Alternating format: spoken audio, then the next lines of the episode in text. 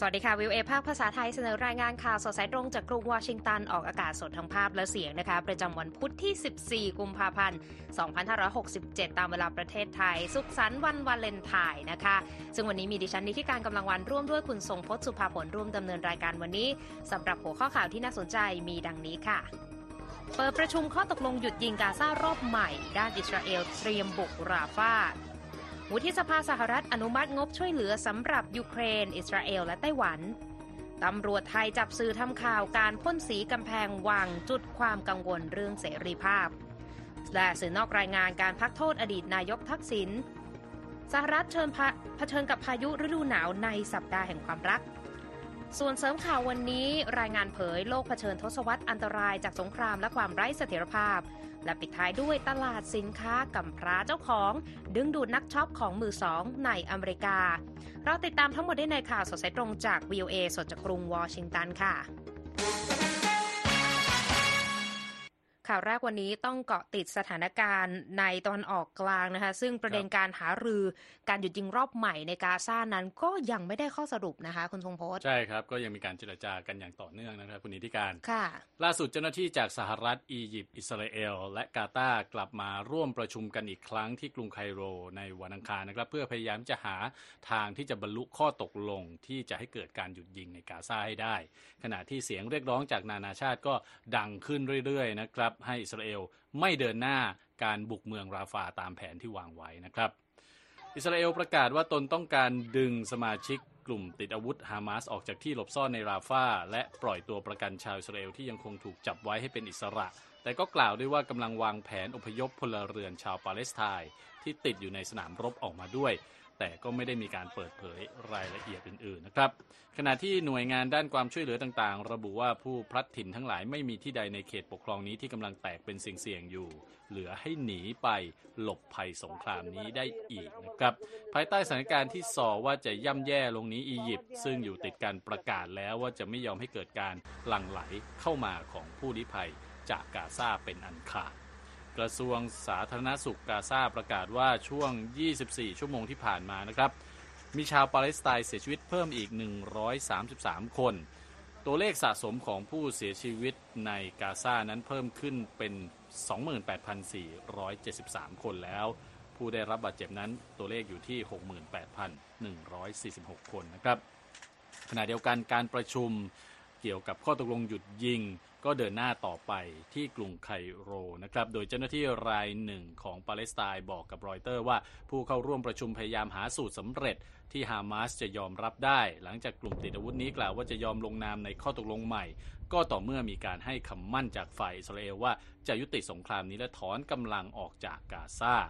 รายงานข่าวบอกว่าในวันอังคารแอฟริกาใต้ยื่นเรื่องขอให้ศาลโลกพิจารณาว่าแผนการของอิสราเอลที่จะขยายการรุกคืบเข้าไปในเมืองราฟานั้นจะคืนจะเกิดขึ้นได้ต่อเมื่อมีเงื่อนไขรับประกันการปกป้องสิทธิ์ ของชาวปาเลสไตน์ด้วยหรือไม่นะครับคุณนิติการ ค่ะ ขยับกันไปที่ยูเครนนะคะ เปิดเผยในวันอังคารค่ะว่าได้ส่งโดรน 23 ทางรัสเซีย ส่งโดรน 23 ลำเข้าโจมตีจุดต่างๆ ในช่วงข้ามคืนนะคะ โดยเป้าหมายก็คือเมืองดานิโปรทางตะวันออกของประเทศนะคะ โดยบริสฟิลาตอฟนายกเทศมนตรีเมืองดานิโปรโพสต์ทางเทเลแกรมว่าโรงไฟฟ้าในเมืองนี้ถูกโจมตีด้วยโดรนจากรัสเซีย แต่ไม่ลงรายละเอียดว่าสร้างความเสียหายแค่ไหน ขณะเดียวกันบริษัท DTEK ซึ่งเป็นผู้ผลิตพลังงานภาคเอกชน โพสต์ผ่านทางเทเลแกรมด้วยว่าโรงไฟฟ้าพลังงานความร้อนแห่งหนึ่งของบริษัทได้รับความเสียหายรุนแรง จากการโจมตีของรัสเซียจนต้องระงับการผลิตไฟฟ้า แต่ไม่ได้ระบุว่ามีผู้เสียชีวิต หรือได้รับบาดเจ็บจากเหตุการณ์ดังกล่าวนะคะ ด้านผู้ว่าการเขตปกครองเดนิโปรเซอร์ฮีลีซักได้กล่าวว่า ฝ่ายรัสเซียเดินหน้าโจมตีอย่างหนักเข้าใส่เขตปกครองนี้ แต่ระบบป้องกันการโจมตีของยูเครน ได้ยิงโดรนที่ถูกส่งเข้ามาตกลงไป 10 ลำ ส่วนกองทัพอากาศยูเครนก็เปิดเผยด้วยนะคะว่าโดยรวมแล้วระบบป้องกันการโจมตีทางอากาศนั้นทำลายโดรน 16 ลำจาก 23 ลำที่ถูกส่งเข้ามา และส่วนที่เหลือถูกยิงสกัดได้เหนือน่านฟ้าของเขตปกครองเคอร์ซอนและซาปอริเชียนะคะ ขยับกลับมาที่สหรัฐนะคะ ทางวุฒิสภาสหรัฐลงมติในช่วงเช้าของวันอังคารในการอนุมัติ งบประมาณ 95,000 ล้านดอลลาร์ให้กับยูเครน อิสราเอล และไต้หวัน แต่ว่าร่างกฎหมายนี้ยังต้องฝ่าด่านการต่อต้านจากทางสมาชิกสภาผู้แทนราษฎร สังกัดพรรครีพับลิกันที่คุมเสียงข้างมากในสภาล่างอยู่นะคะ โดยประธานาธิบดีวโลดิเมียเซเลนสกี้ออกมาแสดงความขอบคุณต่อพัฒนาการด้านนี้ทันทีที่ทราบข่าว โดยระบุว่างบช่วยเหลือจากสหรัฐจะช่วยชีวิตผู้คนจากการขู่เข็ญคุกคามของรัสเซียได้โดยหลังการลงมติในวันอังคารค่ะชักชูเมอร์ผู้นำเสียงข้างมากในวุฒิสภาสหรัฐได้กล่าวว่า มาตรการชุดใหม่นี้จะมีผลอย่างมหาศาลไม่เพียงแก่ความมั่นคงแห่งชาติของเรา ไม่เพียงกับความมั่นคงของเหล่าพันธมิตร แต่ยังรวมถึงความมั่นคงของระบอบประชาธิปไตยของโลกตะวันตก อย่างไรก็ดีค่ะสมาชิกสภาผู้แทนราษฎรสังกัดพรรครีพับลิกันยังเดินหน้าคัดค้านร่างกฎหมายที่จะส่งความช่วยเหลือให้กับยูเครน แลกกับการเพิ่มมาตรการเพื่อยกระดับความมั่นคงปลอดภัย ตามแนวชายแดนของสหรัฐเม็กซิโกนะคะโดยทางไมค์จอห์นสันประธานสภาผู้แทนราษฎรสหรัฐได้บอกเมื่อวันจันทร์ว่าประเด็นที่มีความสำคัญสูงสุด คือการรักษาแนวชายแดนของอเมริกา ก่อนที่จะส่งความช่วยเหลือเพิ่มเติมไปยังประเทศต่างๆ ทั่วโลกค่ะ เมื่อสัปดาห์ที่แล้วนะคะวุฒิสมาชิกสังกัดพรรครีพับลิกันลงมติคัดค้านการส่งความช่วยเหลือเพิ่มเติม ที่มีเงื่อนไขให้รัฐบาลยกระดับมาตรการจำกัดตามแนวชายแดนสหรัฐเม็กซิโก เพื่อสกัดผู้อพยพ ไม่ให้หลั่งไหลเข้าสหรัฐ หลังจากที่อดีตประธานาธิบดีโดนัลด์ทรัมป์ออกมาคัดค้านเรื่องนี้ โดยชี้ว่ามาตรการชายแดนนั้นยังไม่เข้มข้นพอนะคะ แต่ว่าวุฒิสภาเดินหน้าผ่านร่างกฎหมายความช่วยเหลือที่ไม่มีเงื่อนไขเรื่องมาตรการชายแดนเมื่อวันอังคารนะคะ โดยข้อมูลจาก AP รายงานว่ามีการจัดสรรงบ 60,000 ล้านดอลลาร์ให้กับยูเครน 14,000 ล้านดอลลาร์ให้อิสราเอล และราว 8,000 ล้านดอลลาร์เพื่อสนับสนุนหุ้นส่วนของสหรัฐในภูมิภาคอินโดแปซิฟิก ซึ่งรวมความถึงไต้หวันด้วยนะคะ คุณทรงพจน์คะครับ ค่ะมาดูรายงานชิ้นใหม่ของสถาบันคลังสมองในอังกฤษ ซึ่งบ่งชี้ว่าโลกของเรากำลังก้าวเข้าสู่ยุคแห่งความไร้เสถียรภาพค่ะ เมื่อประเทศต่างๆ นั้นกำลังเพิ่มงบประมาณด้านการทหาร เนื่องจากสงครามในยูเครน แล้วก็ความขัดแย้งในตะวันออกกลางแล้วก็การแผ่ขยายอิทธิพลของจีน ในทะเลจีนใต้นะคะ ซึ่งในเรื่องนี้คุณทรงพจน์สุภาผลเรียบเรียงรายงานจาก AP มาถ่ายทอดเสนอค่ะ ใช่ครับ เป็นรายงานประเมินสถานการณ์ด้านการทหารทั่วโลกนะครับคุณนิติการค่ะจัดทำเป็นประจำทุกปีนะครับ โดยสถาบันคลังสมองที่มีชื่อว่า International Institute for Strategic Studies นะครับหรือว่า IISS นะครับตั้งอยู่ที่กรุงลอนดอนประเทศอังกฤษ เขาบอกว่าสงครามและความขัดแย้งที่เกิดขึ้นทั่วโลกในขณะนี้นะครับ ไม่ว่าจะเป็นในยุโรป ในตะวันออกกลาง เอเชีย แอฟริกา รวมไปถึงความขัดแย้งในขั้วโลกเหนือด้วย เรียกว่าทั่วโลกเลยนะฮะตลอดจนความพยายามพัฒนาวุธนิวเคลียร์ของเกาหลีเหนือ มีส่วนทำให้เกิดสภาพแวดล้อมด้านความมั่นคงที่ถดถอยลง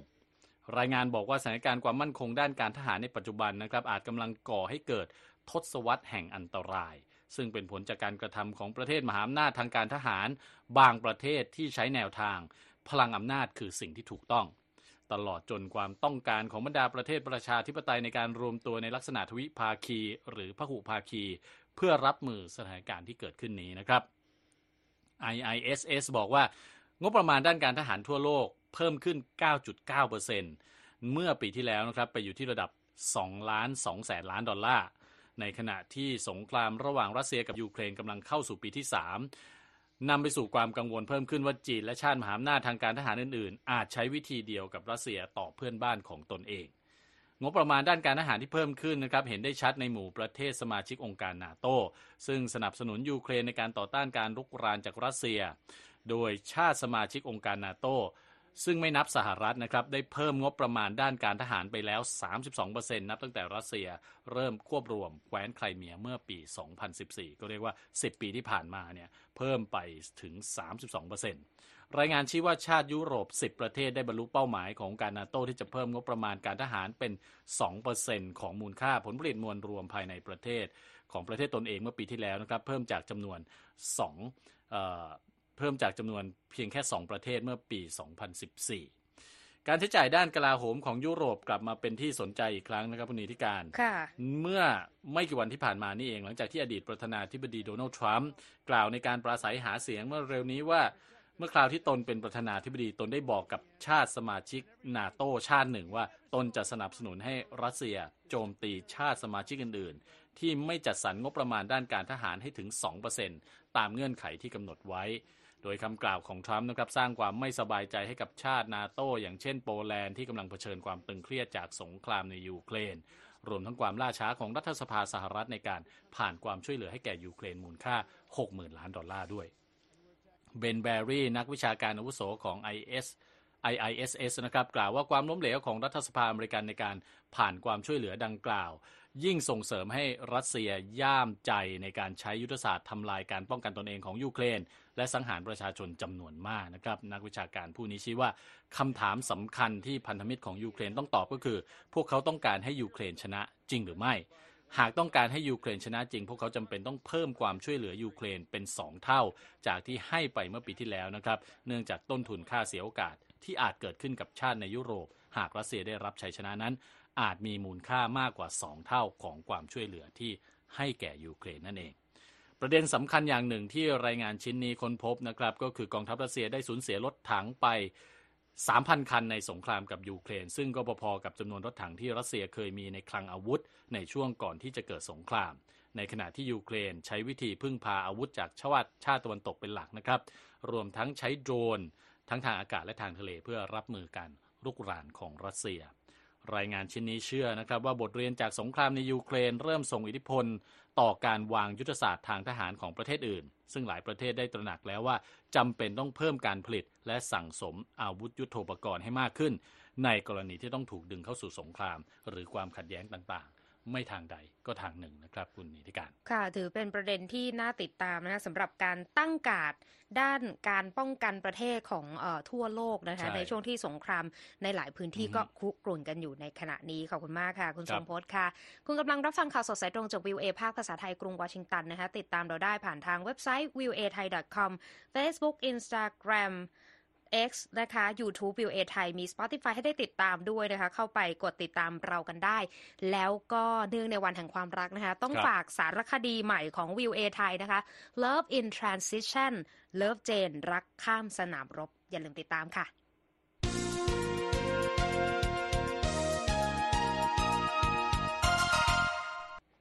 เกี่ยวเนื่องกับ ประเทศไทยนะคะ การเข้าพบกันในวันจันทร์ระหว่างรัฐมนตรีว่าการกระทรวงการต่างประเทศสหรัฐและไทยนั้น ก็มีการหารือกันหลายประเด็นนะคะทั้งความร่วมมือในภูมิภาคอินโดแปซิฟิก บทบาทไทยและอาเซียนในเมียนมารวมถึงการที่ไทยจะเข้าเป็นสมาชิกคณะมนตรี ของสหประชาชาติด้วยนะคะ โดยโฆษกกระทรวงการต่างประเทศสหรัฐแมทธิวมิลเลอร์ระบุในแถลงการณ์ที่เผยแพร่เมื่อวันจันทร์ว่า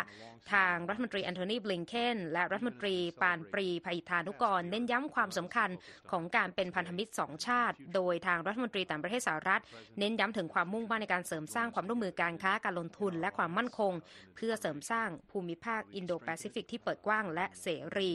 และยังหารือถึงบทบาทของไทยและอาเซียนนะคะในการแก้ไขวิกฤตในเมียนมา โดยรัฐมนตรีต่างประเทศของทั้งสอง ก็ได้พูดถึงความจำเป็นเร่งด่วนในการส่งความช่วยเหลือด้านมนุษยธรรม ให้กับผู้พลัดถิ่นในเมียนมา และเรียกร้องให้รัฐบาลทหารเข้าสู่กระบวนการพูดคุยที่ผู้มีส่วนได้ส่วนเสียทุกฝ่าย รวมทั้งปล่อยตัวผู้ที่ถูกคุมขังยังไม่เป็นธรรม หยุดยั้งความรุนแรงและนำพาเมียนมาหวนคืนสู่เส้นทางประชาธิปไตยที่ปกครองโดยพลเรือนมื่อสัปดาห์ที่แล้วนะคะ AP รายงานว่านายปานปรีได้กล่าวว่าไทยมีแผนจะเปิดระเบียงมนุษยธรรมในพื้นที่ชายแดน เพื่อส่งความช่วยเหลือไปยังพลเรือนที่ได้รับความเดือดร้อน ซึ่งทางรัฐบาลเมียนมาเองก็ให้การยอมรับ ขณะที่กระทรวงการต่างประเทศของไทยเผยแพร่ข่าวการพบกันของสองรัฐมนตรี และทั้งสองฝ่ายเห็นพ้องที่จะเดินหน้าความร่วมมือตามแถลงการว่าด้วยความเป็นพันธมิตรและหุ้นส่วนทางยุทธศาสตร์ไทยสหรัฐ และจะมีการหารือร่วมกันในการประชุม strategic and defense dialogue ที่กรุงเทพในวันที่ 28 ถึง 29 กุมภาพันธ์นี้ค่ะ คุณสมบัติครับยังเป็นประเด็นที่เกี่ยวกับเรื่องของการเมืองไทยเช่นกันนะครับค่ะวันนี้สื่อหลายแห่งนะฮะรายงานข่าวกรณีการประกาศพักโทษของอดีตนายกรัฐมนตรีไทย ทักษิณชินวัตรหลังเข้ารับโทษคุมขังเพียงไม่กี่เดือนนะครับ โดยมีการคาดการณ์ว่าน่าจะได้รับการปล่อยตัวภายในสุดสัปดาห์นี้เป็นอย่างเร็ว สำนักข่าวรอยเตอร์บอกว่านายกรัฐมนตรีเศรษฐาทวีสินเป็นผู้ประกาศการพักโทษอดีตนายกทักษิณที่ลี้ภัยไปต่างประเทศเป็นเวลา 15 ปี โดยระบุว่านายทักษิณรับโทษโดยไม่ต้องใช้เวลาในเรือนจำแม้แต่หนึ่งคืน และเข้ารับการรักษาตัวที่โรงพยาบาลแห่งหนึ่ง จากเหตุผลด้านสุขภาพที่ไม่มีการเปิดเผยรายละเอียดออกมานะครับไม่ก็ผมผมคิดว่าเราเราว่าไปตามกฎหมาย นะครับ แล้วก็ท่านนายกทักษิณเองก็เป็นนายกรัฐมนตรีมาหลายปี แล้วก็เป็นบุคคลที่มีประโยชน์กับประเทศชาติทำประโยชน์ให้ประเทศชาติมายาวนานนะครับเป็นนายกรัฐมนตรีที่ที่มีถือว่ามีความได้รับชมชอบสูงที่สุดท่านหนึ่งในประวัติศาสตร์ของการเมืองไทยนะครับแล้วจริงจริงแล้วท่านเองท่านก็ท่านก็ออกมาแล้วก็เป็นประชาชนคนธรรมดา ครับรอยเตอร์สบอกด้วยนะครับว่าแม้นายทักษิณจะได้การพักโทษ อดีตนายกรัฐมนตรีวัย 74 ปีผู้นี้ยังคงอาจถูกคุมขังต่อไปนะครับ เพราะอายการกำลังพิจารณาอยู่ว่าจะยื่นฟ้องในข้อหาหมิ่นพระบรมเดชานุภาพในการให้สัมภาษณ์เมื่อปี 2558 หรือไม่นะครับส่วนหนังสือพิมพ์ Financial Times นะครับรายงานว่านายทักษิณคือหนึ่งในผู้ต้องโทษจำนวน 930 คนที่ได้รับการพักโทษในครั้งนี้ และนักวิเคราะห์มองว่าการเดินทางกลับไทยเมื่อปีที่แล้วของทักษิณนั้นเป็นส่วนหนึ่งของข้อตกลงกับกองทัพที่ให้เกิดขึ้นนะครับ สื่อ South China Morning Post รายงานว่าการกลับมาไทยของทักษิณอาจมีการตกลงกันในเรื่องการลดระยะเวลารับโทษไว้ก่อนแล้วนะครับ และกระแสข่าวลือ เรื่องนี้ก็ดังหนาหูขึ้นเมื่อนายทักษิณได้รับการย้ายไปรักษารักษาตัวที่โรงพยาบาลตำรวจ ผู้เชี่ยวชาญให้ความเห็นนะครับว่าการที่อดีตนายกผู้นี้ถูกมองว่าเป็นฝ่ายตรงข้ามกับสถาบันชั้นสูงของไทย แต่กลับได้อิสรภาพในวันนี้อาจเป็นการบ่งชี้ให้เห็นถึงสัญญาณของการปรับเปลี่ยนของขั้วอำนาจในไทย ที่นำมาซึ่งการสิ้นสุดการประจันหน้าของตระกูลชินวัตรและผองพวก และกลุ่มผู้สนับสนุนสถาบัน ซึ่งมีทั้งฝ่ายกองทัพไปจนถึงธุรกิจขนาดใหญ่ต่างๆ และฝ่ายที่ใกล้ชิดกับวังนะครับ Thaksin will still uh, maneuver for sure, and he'll, um, you know, conduct. ครับศาสตราจารย์ธิตินันพงศ์สุทธิรักษ์อาจารย์ประจำภาควิชาความสัมพันธ์ระหว่างประเทศคณะรัฐศาสตร์ จุฬาลงกรณ์มหาวิทยาลัย บอกกับสื่อเอพีว่าอดีตนายกทักษิณยังคงเป็นผู้คุมบังเหียน และอยู่เบื้องหลังเรื่องต่างๆ แต่พรรคเพื่อไทยนั้นก็มีอำนาจและอิทธิพลที่ไม่มากเหมือนแต่ก่อนนะครับทำให้ต้องจับตากันดูต่อไปนะครับ ว่าอดีตนายกผู้นี้จะทำอย่างไรต่อไป ขณะเดียวกันวีรพัฒน์ปริยวงศ์นักกฎหมายอิสระที่เป็นอาจารย์ด้านกฎหมายและการเมืองที่มหาวิทยาลัยลอนดอน บอกกับ VOA นะครับว่าสิ่งที่เกิดขึ้นในแง่หนึ่ง ชี้ให้เห็นว่าหลักนิติธรรม ซึ่งหากมีอยู่จริง สามารถบิดเบี้ยวได้ เพื่อให้สอดคล้องกับจุดประสงค์ทางการเมืองของผู้ที่อยู่ในอำนาจ ณเวลานั้น แต่ในอีกแง่หนึ่ง นี่ก็แสดงให้เห็นว่ามีความยืดหยุ่นในการเมืองของไทย ที่จะหาปลดแก้ หาทางปลดแก้ ปัญหาความขัดแย้งที่ ฝังรากลึกมานานได้นั่นเองครับคุณนิติการค่ะยังอยู่กันที่ประเทศไทยนะคะ ผู้เกี่ยวข้องในแวดวงสื่อสมาคมวิชาชีพ และผู้สังเกตการณ์แสดงความกังวลต่อประเด็นแรงกดดันต่อการทำหน้าที่ของสื่อมวลชนในประเทศไทย หลังจากมีรายงานการจับกลุ่มนักข่าวและช่างภาพในประเทศไทยจากการไปรายงานข่าวกิจกรรมทางการเมือง ที่กำแพงพระบรมมหาราชวังเมื่อปี 2566 ค่ะ โดยนายนัทพลเมฆโสพลผู้สื่อข่าวสำนักข่าวประชาไทย และนายนัทพลพันพงษานนท์ช่างภาพอิสระ ถูกเจ้าหน้าที่ตำรวจแสดงหมายจับและจับกลุ่มในช่วงเย็นวันจันทร์ตามเวลาท้องถิ่น ก่อนถูกคุมขังหนึ่งคืน และได้รับการประกันตัวที่ศาลในวันต่อมาตามรายงานของประชาไทยนะคะ ศูนย์ทนายความเพื่อสิทธิมนุษยชนองค์กรที่ให้ความช่วยเหลือด้านกฎหมายกับทั้งสองระบุว่า ทั้งคู่ถูกกล่าวหาว่าสนับสนุนการกระทำให้โบราณสถานเสียหาย หรือเสื่อมค่า และขีดเขียนพื้นที่สาธารณะตามพระราชบัญญัติโบราณสถาน และพระราชบัญญัติความสะอาด ขณะที่ผู้ต้องหาทั้งสองปฏิเสธข้อกล่าวหานะคะ เหตุการณ์ที่นำไปสู่หมายจับครั้งนี้เกิดขึ้นเมื่อ 28 มีนาคม 2566 ค่ะ เมื่อมีประชาชนไปพ่นสีสเปรย์ที่ข้อความเป็นข้อความตัวเลข 112 ถูกขีดค่า และสัญลักษณ์ของผู้นิยมลัทธิอนาธิปไตยบนกำแพงพระบรมมหาราชวัง หากถูกตัดสินว่ามีความผิดทั้งสองอาจได้รับโทษจำคุกสูงสุด 7 ปี หรือปรับไม่เกิน 7 0 0 0 0 0 บาท หรือทั้งจำทั้งปรับนะคะทางพันตำรวจเอกภาวัตวรรธสุภัทร ผู้กำกับการสอนอพระราชวังกล่าวกับรอยเตอร์ในวันอังคารว่าตำรวจมีหลักฐานเพียงพอที่จะจับกลุ่มทั้งสอง ด้านเอพีรายงานว่าทั้งสองยืนยันว่าได้ทำหน้าที่ในฐานะผู้สื่อข่าวในวันเกิดเหตุเท่านั้นทางบรรณาธิการของประชาไทยนายเทวฤทธิ์ มณีฉายระบุว่าตั้งข้อสังเกตในโพสต์เฟซบุ๊กว่า การกระทำของเจ้าหน้าที่อาจทำให้เกิดความกังวลใจในการรายงานข่าวในอนาคต และเรียกร้องให้ทุกฝ่ายรักษาพื้นที่การทำงานของสื่อมวลชนทั้งที่มีสังกัด และสื่ออิสระ ขณะที่นายธีรนัยจารุวัฒน์ผู้ประสานงานโครงการเฝ้าระวังเสรีภาพสื่อในเอเชียตะวันออกเฉียงใต้ประจำประเทศไทย กล่าวกับวิวเอไทยว่าการจับกลุ่มคุมขังข้ามคืนเช่นนี้ คือมาตรฐานใหม่ของการคุกคามสื่อในไทยไปฟังเสียงของเขากันค่ะ คือมันเป็นฝันร้ายของนักข่าวหลายคนเลยนะคือมันเป็น worst case scenario เลยว่าไม่มีไม่มีใครนักข่าว คนทำงานสื่อเนี่ยกลัวให้เกิดเหตุการณ์นี้ได้สุดนะว่าเราเราทำข่าวเราไปทำข่าวตามหมายใช่ไหมทำข่าวตามหน้าที่ เสร็จปุ๊บก็แยกย้าย ไม่มีอะไรกลับบ้านก็เสือข่าวตามปกติ จนกระทั่งไม่รู้ตัวอีกทีนึงผ่านไปเกับปีหนึ่งอย่างเงี้ยว่าเอ้ยเรามีคดีติดตัวตำรวจจริงๆแล้วตำรวจเนี่ยดำเนินคดีกับเรา มีหมายจับเรา คือรู้ตัวแต่ว่าเราไม่รู้มาก่อนเลยนะ รู้ตัวอีกทีก็คือเนี่ยมาเขาเรามาเขาเขามาจับเราบ้านแล้วมาจับตัวเราถึงที่แล้วอะไรเงี้ย แล้วเราแล้วแล้วพอเกิดเหตุการณ์อย่างเมื่อวานเนี่ยคราวนี้เนี่ยมันเลยกลายเป็นมาตรฐานใหม่ขึ้นมาแล้วว่า เราอาจเราอาจจะไม่รู้นะว่ามันจะเกิดขึ้นกับเราวันไหนก็ได้ คือถึงแม้ตำรวจเขาไม่ได้ห้ามคุณถ่ายวันนี้แต่ตอนหลังก็จะเอาเรื่องเก่าอะมาเล่นงานกับคุณได้ ค่ะ ด้านสภาวิชาชีพข่าววิทยุและโทรทัศน์ไทยและสมาคมนักข่าววิทยุและโทรทัศน์ไทย ออกแถลงการระบุว่าสื่อมีหน้าที่รายงานข่าวตามข้อเท็จจริง ไม่ใช่คู่ขัดแย้ง หรือส่งเสริมให้การกระทำใด ๆ ถึงแม้ตำรวจจะสืบสวนว่านักข่าวได้นัดหมายกับแหล่งข่าว แต่กระบวนการทำงานข่าวก็เป็นเรื่องจำเป็น ที่นักข่าวต้องพูดคุย หรือสอบถามความเห็นจากแหล่งข่าว เพื่อนำมาเสนออย่างถูกต้องครบถ้วนและรอบด้านค่ะ มาเช็คสภาพตลาดหุ้นสหรัฐกันบ้างนะคะ คุณทรงพจน์ครับวันนี้แดงทั้งกระดานเลยค่ะ ดาวโจนส์ลบ 524 จุดที่ 38,272 จุด S&P ลบ 68 จุดที่ 4,953 จุด NASDAQ ลบ 286 จุดที่ 15,655 จุด ราคาทองคำลบ 1.32%ที่ 2,000 กับอีก 6 ดอลลาร์กับอีก 20 เซนต์ต่อออนซ์ส่วนค่าเงินบาทนะคะ 1 ดอลลาร์แลกได้ 36 บาทกับอีก 7 สตางค์ค่ะ แดงต้อนรับวันแห่งความรัก จะดีเหรอตอนตอนนี้แต่ว่าสภาพนะคะอากาศต้องบอกว่าเป็น white valentine ค่ะ เป็นวันวาเลนไทน์สีขาวนะครับ ซึ่งก็เกิดจากหลายพื้นที่ทางตะวันออกเฉียงเหนือของอเมริกาตอนนี้เผชิญพายุหิมะระลอกใหม่นะครับ เป็นเหตุให้เที่ยวบินล่าช้า และยกเลิกจำนวนมาก กระทบการเดินทางสัญจร มีการสั่งปิดการเรียนการสอนเพื่อรับมือพายุฤดูหนาวในสัปดาห์แห่งความรักนี้นะครับ พายุหิมะเกิดขึ้นในช่วงเช้าวันอังคาร ปริมาณหิมะสูงเกือบประมาณ 20 เซนติเมตรนะครับ ตั้งแต่ตอนเหนือของนิวยอร์กไปจนถึงรัฐคอนเนตทิคัตโรดไอแลนด์และแมสซาชูเซตส์มีรายงานความเร็วลมสูงสุด 96 กิโลเมตรต่อชั่วโมงนะครับน้ำท่วมในบางพื้นที่ด้วย เช้าวันอังคารเที่ยวบินกว่า 1,000 เที่ยวยกเลิกนะครับ ส่วนใหญ่ก็อยู่ที่นิวยอร์กและนครบอสตันรวมทั้งมีรายงานอุบัติเหตุรถยนต์หลายจุด มีรายงานไฟฟ้าดับมากกว่า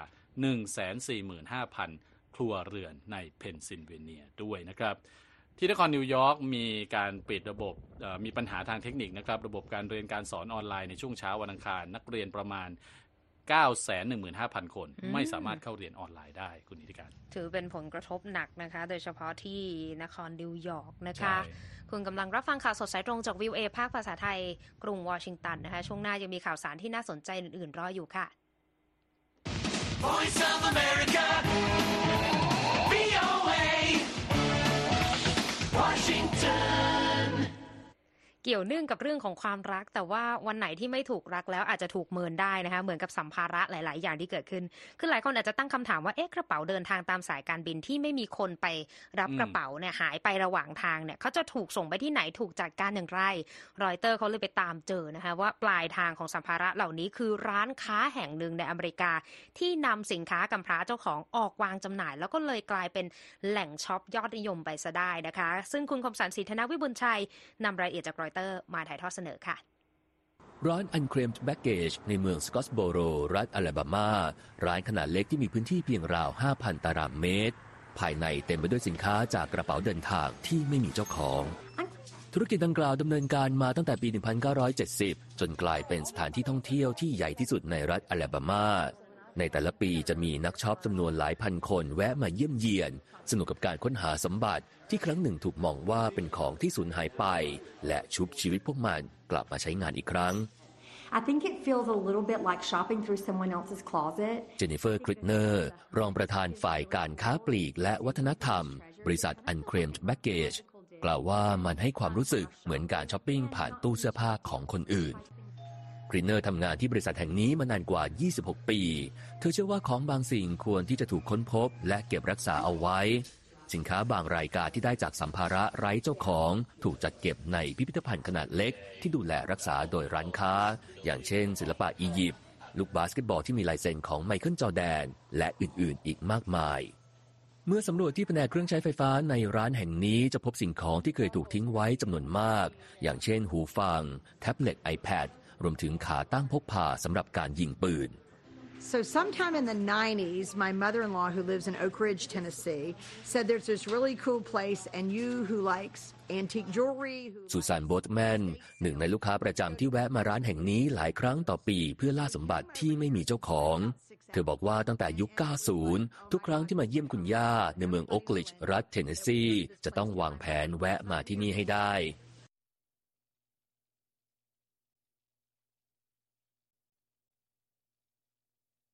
รวจดูว่ามีรายการไหนบ้างที่เธอต้องการ ตามรายงานนะครับระบุว่าสินค้าไร้เจ้าของที่ถูกส่งเข้ามาในตู้คอนเทนเนอร์ขนาดใหญ่ พวกมันจะถูกนำขึ้นแสดงผลบนเว็บไซต์ของบริษัท Unclaimed Baggage เปิดโอกาสให้ผู้คนซื้อสินค้ามือสองเหล่านี้ ซึ่งอาจกล่าวได้ว่านักช็อปจากทั่วโลกจะได้สนุกกับการล่าสมบัติ ซื้อของในราคาประหยัด อีกทั้งยังช่วยสิ่งแวดล้อมในการลดขยะที่ไม่จำเป็น ผมคมสันสีธนะ วิบุญชัย VOA รายงาน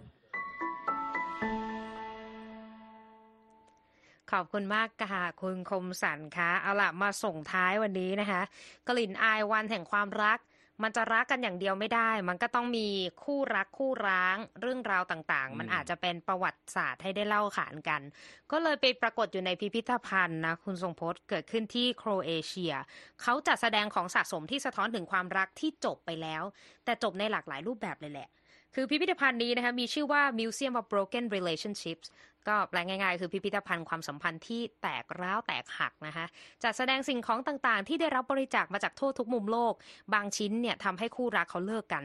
บางชิ้นเนี่ยคือเป็นของที่ระลึกของความสัมพันธ์ที่หวานชื่นนะคือหลายมิติ ทางดราเซงกรูบิสิกค่ะผู้ร่วมก่อตั้งพิพิธภัณฑ์นี้มาตั้งแต่ปี 2006 เนี่ยเขาบอกกับรอยเตอร์ว่า มีของสะสมสสมเนี่ยมากถึง 4,600 ชิ้น แต่ว่าเวลาจัดแสดงทีก็ประมาณร้อยชิ้นเท่านั้นเอง แล้วเขาบอกว่ามันไม่ใช่แค่สิ่งของนะ แต่มันคือเรื่องราว มันคือเรื่องที่สร้างแรงบันดาลใจน่าสนใจ แต่บางทีมันก็น่าสะเทือนใจอย่างที่เห็นเมื่อสักครู่นะคะ ที่เราออกอากาศไลฟ์สดกันในขณะนี้นะคะมีของที่ทั้งสุขทั้งเศร้าทั้งเหงาทั้งแปลก อย่างเช่น ชุดแต่งงานที่ผู้หญิงจากตุรกีเขาส่งมาให้ เพราะว่าเธอไม่มีโอกาสได้สวมใส่อือฮึเพราะว่าคู่มั่นของเธอเสียชีวิตไปหนึ่งเดือนก่อนจะเข้าประตูวิวาห์ครับนะ อีกเรื่องหนึ่งเป็นอดีตทหารผ่านศึกโครเอเชีย เอาขาเทียมยกให้กับพิพิธภัณฑ์คุณทรงพจน์เขาบอกเป็นของที่บันทึกความทรงจำเกี่ยวกับความสัมพันธ์ลับๆ กับเจ้าหน้าที่กลาโหม ระหว่างที่พบกันในช่วงรักษาตัว ซึ่งแน่นอนว่าขาเทียมนั้นเนี่ยอยู่ยงคงกระพันกว่าความสัมพันธ์ซะอีก แล้วก็ชายคนหนึงก็เอาขวานมาบริจาค ขวานนั้นไปใช้ทำลายเฟอร์นิเจอร์ของแฟนเก่า แต่ที่พีคสุดๆนะฮะได้รับการพูดถึงมากก็คือ หญิงรายหนึ่งบริจาคหนังสือลดน้ำหนัก I Can Make You Thin อืมของผู้เชี่ยวชาญด้านการสะกดจิตชาวอังกฤษ ซึ่งเธอเนี่ยได้หนังสือเล่มนี้จากแฟนเก่า ซึ่งสุดท้ายแฟนคนนี้ทิ้งเธอไปหลังจากเอาหนังสือเล่มนี้มาให้อืมมันเจ็บใจนะ ส่วนอีกคนหนึ่งบริจาคสะเก็ดแผลของคนรักที่ประสบอุบัติเหตุรถจักรยานยนต์นี่หนังสือที่ว่านะคะซึ่งผู้ที่มอบให้เป็นนักชีววิทยาเขาบอกว่าวันหนึ่งเนี่ย เขาจะใช้มังโคลนร่างคนรักขึ้นมาอีกครั้งได้นะคะทางกรูบิสิกบอกว่าพิพิธภัณฑ์แห่งนี้เนี่ยจัดแสดงสัญลักษณ์ของความสัมพันธ์ที่มันจบไปแล้วก็จริง แต่ว่าเขาบอกว่าพิพิธภัณฑ์นี้จริง ๆ แล้วเนี่ยเล่าเรื่องเกี่ยวกับความรักล้วนๆเลย แล้วอาจจะมีมุมมองที่แตกต่างเกี่ยวกับความรักที่มันจบลงไปแล้ว แต่ถ้าเกิดเรามองโลกความเป็นจริง ทุกเส้นทางของความรัก มักจะมีจุดสิ้นสุด ไม่ว่าวันใดก็วันหนึ่ง อืมคมมากเลยส่งท้ายครับรายการวันนี้นะคะอืมครับและที่จบไปค่ะก็คือข่าวสดสายตรงจากกรุงวอชิงตันวันนี้นะคะ ดิฉันนีที่การกำลังวัน ผมทรงพจน์สุภาผลครับ ผู้รายงานสุขสันต์วันวาเลนไทน์สวัสดีสค่ะวัสดีครับ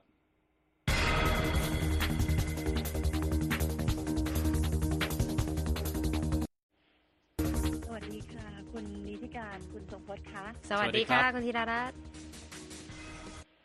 แหมไม่ต้องมีใครให้ของขวัญเลยนะ คุณทรงพจน์ที่ฉันฟังเสียงคุณนิติการนี่มีความสุขอีกแล้ว อินอิน คุณทรงพจน์นั่งฟังเพเพลิลินนนะเลยอะเพลินแล้วก็คุณนิติการก็มาเล่าถึงเรื่องราวต่างๆ สินค้าเอ่อของที่อยู่ในพิพิธภัณฑ์ก็ยิ่ง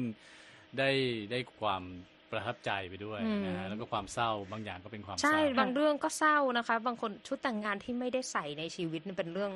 สะเทือนใจ บางเรื่องก็ของอืมบางอย่างก็เป็นเรื่องที่น่าจดจำอืมค่ะ เป็นวันที่เต็มไปด้วยความรู้สึกนะ ความรู้สึกเป็นสุขนี่ก็ดีใจด้วย ความรู้สึกเป็นทุกข์เมื่อย้อนนึกถึงไปถึงว่าเราเคยมีสุข แต่วันนี้ไม่มีเขาแล้วเนี่ยมัน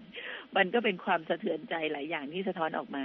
เพลงอกหักก็จะมาเปิดตัวช่วงนี้ก็มีเหมือนกัน เพลงครับรักก็มีเหมือนกัน เพลงอกหักนี่จะขายดีมาก ก็จะเป็นเรื่องที่น่าสนใจ เป็นชีวิตจริงที่บางคนก็หัวเราะทางน้ำตานะ คุณทรงพจน์คุณนิติการ ครับผมก็มีทั้งสุขและเศร้าครับ แต่ความรักยังไงเอ่อคนเราก็เป็นส่วนหนึ่งของชีวิตของคน ใช่ใช่